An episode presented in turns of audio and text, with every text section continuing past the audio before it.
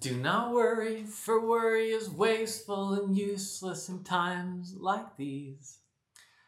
So says Jewel.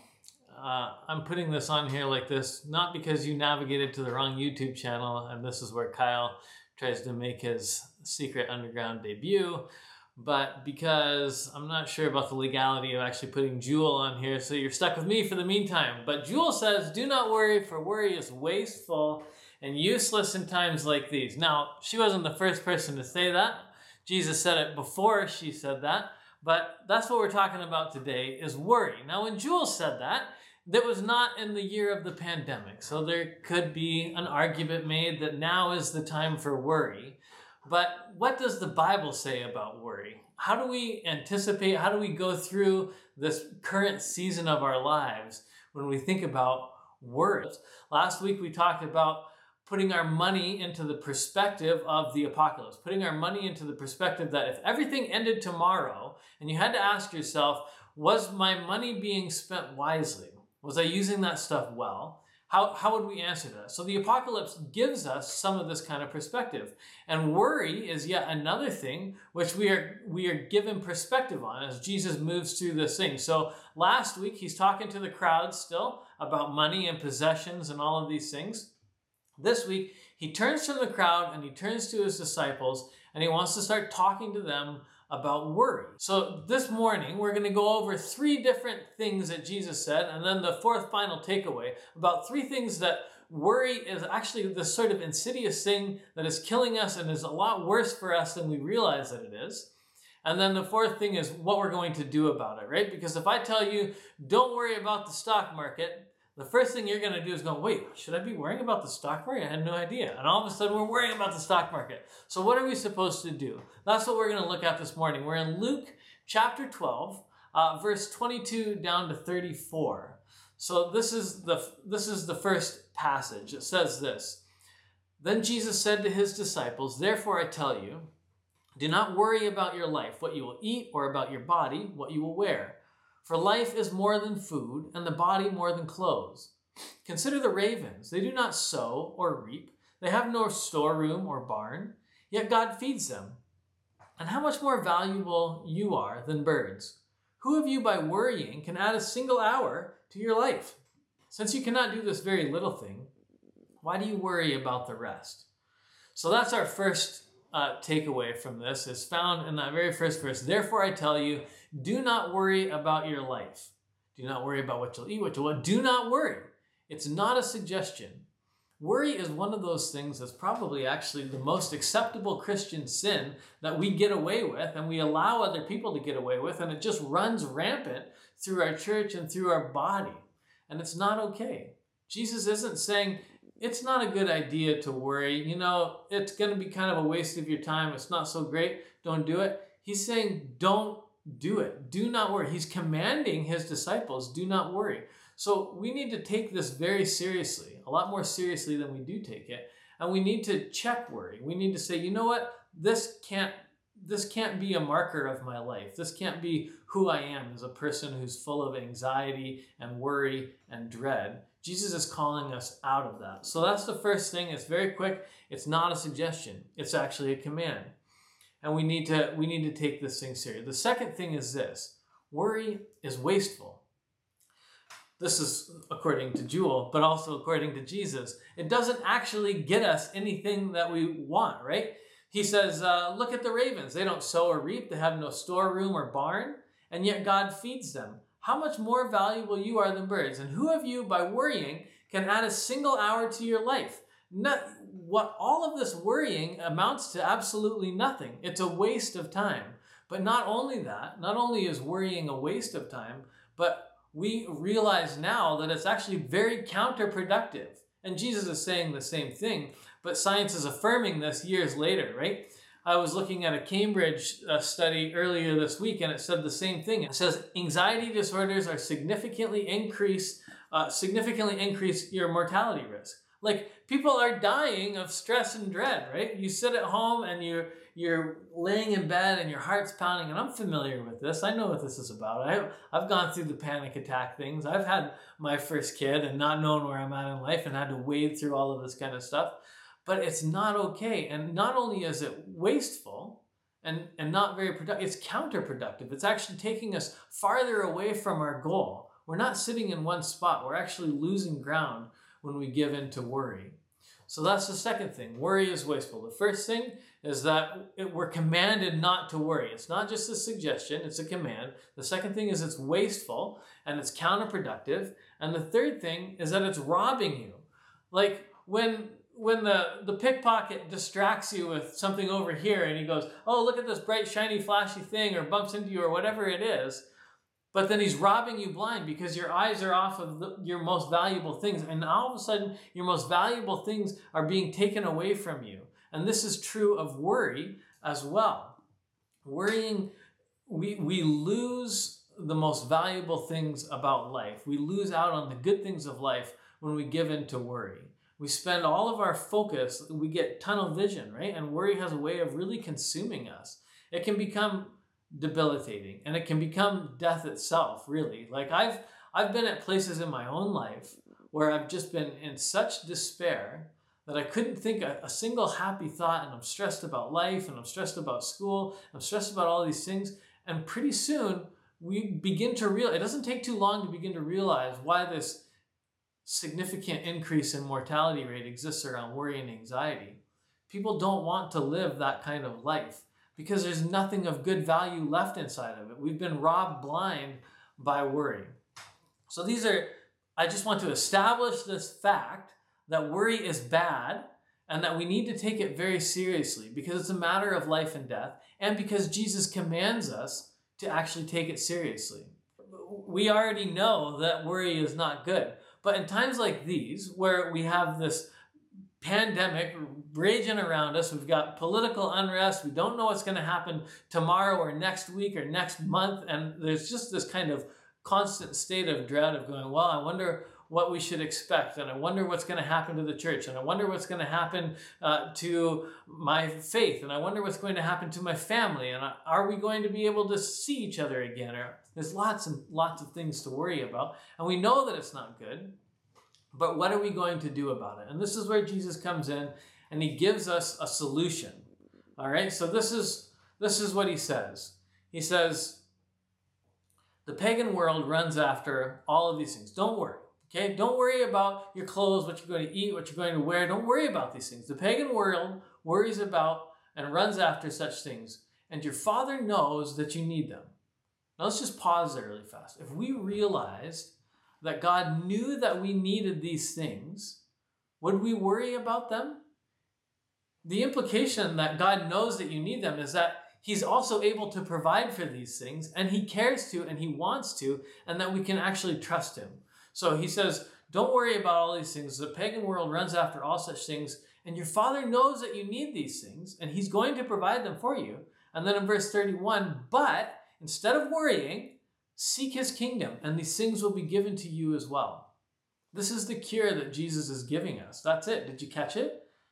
Instead of focusing on these things, if I tell you, don't worry about uh, about the stock market right now, all of a sudden you're going to start worrying about the stock market. If I tell you, don't think and don't put an image in your head of purple polka dotted elephants, an image immediately comes into your head of purple polka dotted elephants. So telling you not to worry is counterproductive. It doesn't actually work because it just makes us worry more. And this is that cycle of worry that we get into when we're laying in bed and we're going, I shouldn't be thinking about these things. It's okay. I can just turn it off. I don't have to get stressed out about it. Rather, Instead of saying, don't worry, don't worry, don't worry, don't worry, Jesus is saying, move your eyes onto something else. Obsess over something else. Focus on something better, something else. Seek first the kingdom of God, and all of these things will be given to you as well. So Jesus is saying, if we make the biggest thing the biggest thing, and these smaller things, if we put them down the list, because he's not saying, you, you know, if everybody that follows Jesus doesn't think at all about food and doesn't think at all about clothing, we're all what? We're all going to be running around naked and hungry? Like, that's not the suggestion. The suggestion is we can't care about them to the exclusion of these bigger things. We need to trust that God is able to provide for our needs, that He cares about our well being, and that He cares about us and loves us, and will provide for us, and will make sure that we're taken care of. But we, if we spend all of our time focused on that, we're never going to be able to live the life that God created us to live. And Jesus is saying, instead, you can cast all your cares on him. The first Peter 5 7, cast all your cares on God, for he cares for you. Right? We can afford to give God all of our cares, all of these little things so that we can actually start caring about the kingdom, so that we can seek the kingdom first. We have to change our focus. If we want to be cured of our worry, we have to stop obsessing about it, evaluating all, and just like only thinking about that. And instead, we need to become we need to become seeking the kingdom. We need to seek the kingdom of God. So, to summarize, worry is sinful. And we need to we need to recognize it as a sin, right?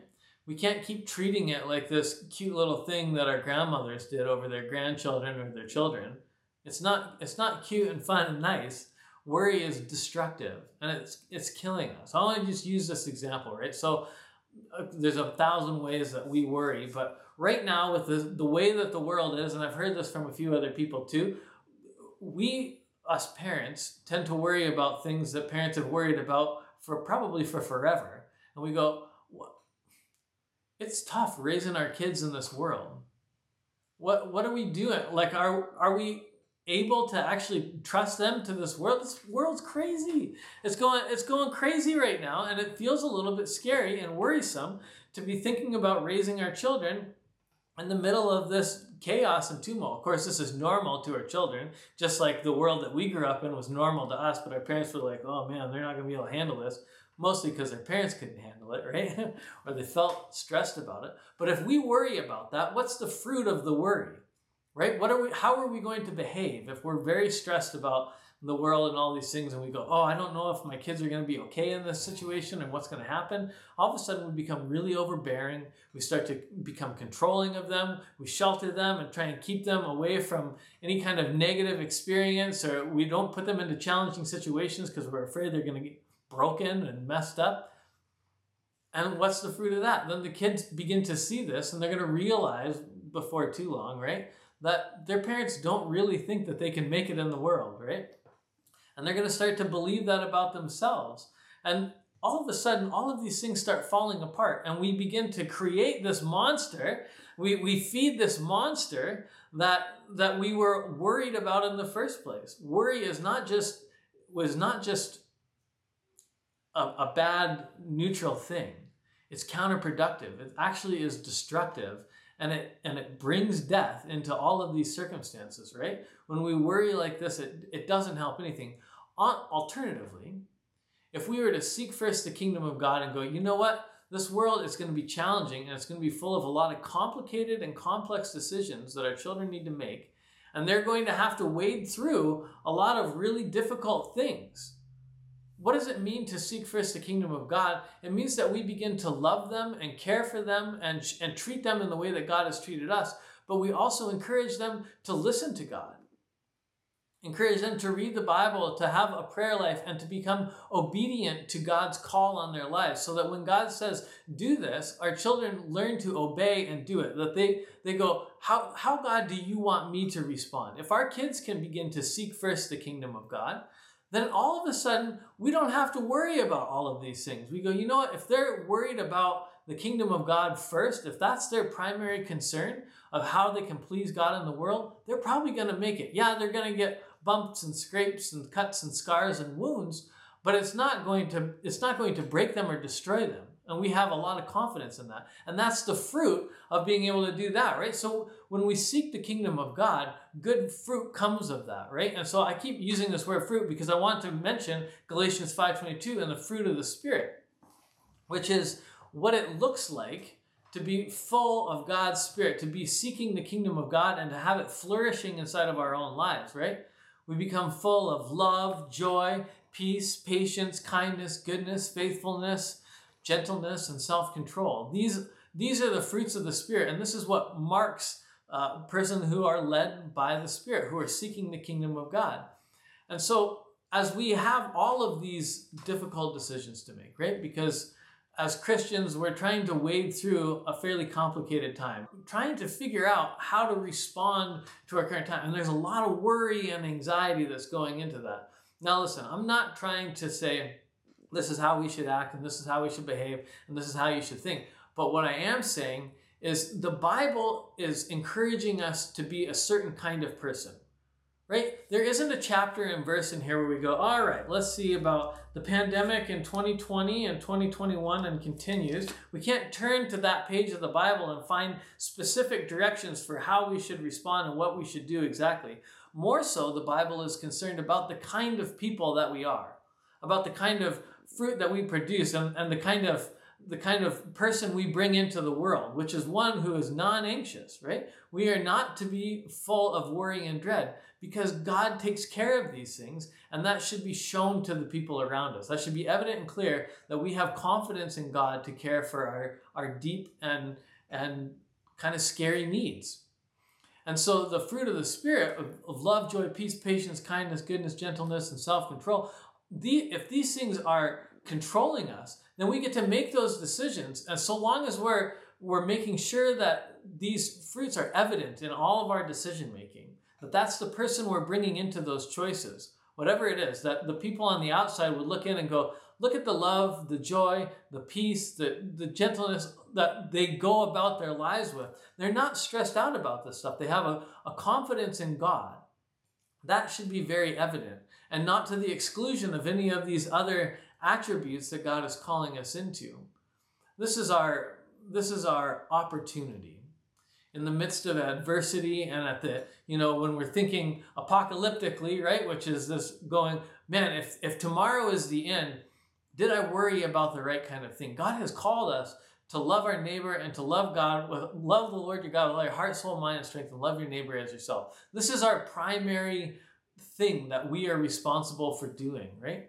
And our lives should be marked by the fruit of the Spirit.